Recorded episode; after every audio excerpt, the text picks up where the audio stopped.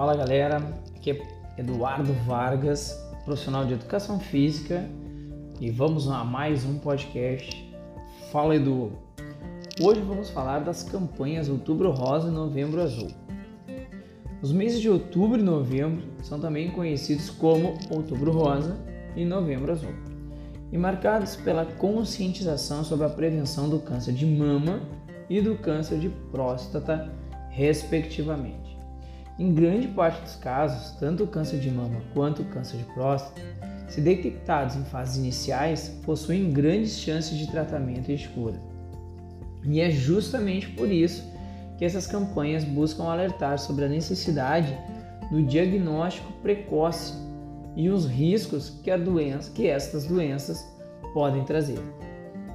Além da realização de consultas e exames periódicos a fim de prevenir o câncer, é recomendado também a necessidade de buscar por hábitos saudáveis, como praticar atividade física, alimentar-se de forma saudável, manter o peso corporal adequado e evitar o consumo de bebidas alcoólicas.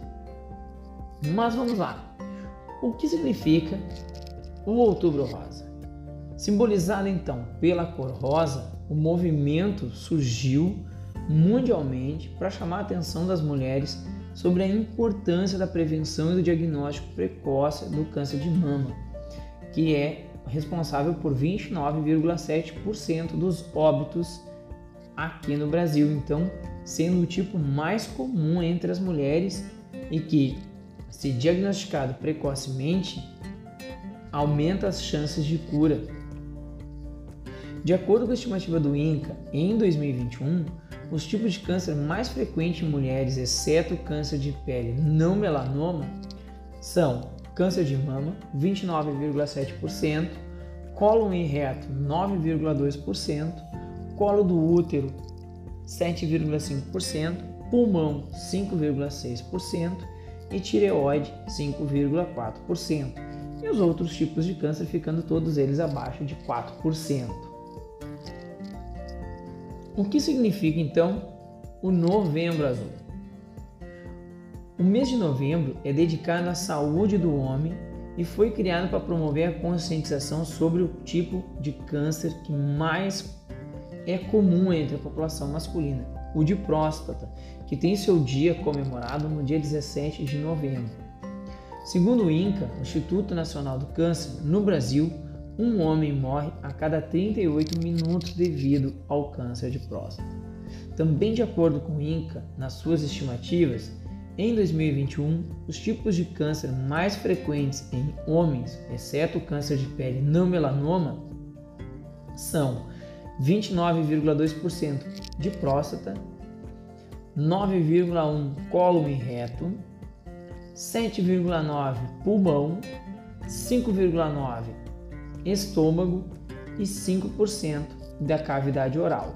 Os outros tipos de câncer para o público masculino ficando abaixo de 4,9%. Mas é fundamental então para a sua saúde. Vamos a alguns é, cuidados que tanto as mulheres quanto os homens devem ter. Então vamos às mulheres primeiro.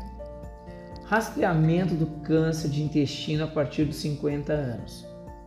Papa Nicolau a partir do início da atividade sexual ou a partir dos 21 anos. Mamografia anual a partir de 40 anos.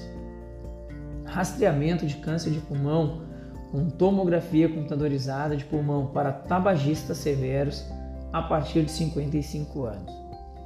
Cessação do tabagismo, parar de fumar, Hoje tem vários programas e você pode ligar para 136 do SUS, que lá eles vão te orientar de uma maneira muito bacana para te parar de fumar.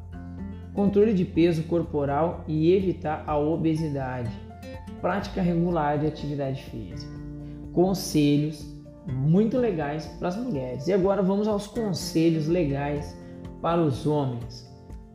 Aos homens, então, rastreamento de câncer de intestino a partir de 50 anos, cólon e reto, colonoscopia, rastreamento de próstata com PSA, exame de sangue do antígeno PSA, toque retal a partir de 45 a 50 anos, a cada um ou dois anos, conforme o histórico hereditário do câncer de próstata familiar.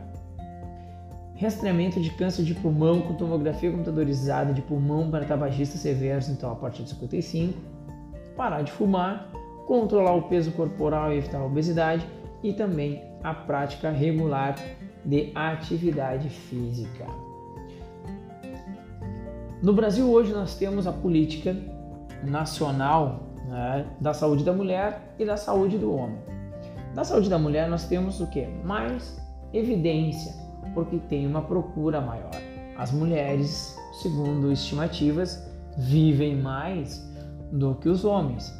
Também temos uma política nacional da saúde do homem, mas temos muito menos procura porque ainda se há muito preconceito com os exames preventivos para a constatação do câncer de próstata, em relação ao toque, ao exame de toque retal, ao rastreamento então do câncer de intestino, que é por colonoscopia.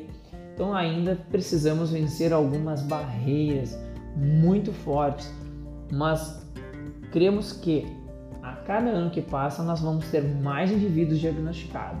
Então vamos nessa hora deixar o preconceito de lado e vamos fazer aqueles exames necessários para controlar a tua saúde e manter ela perfeita, com muita disposição e muita qualidade de vida.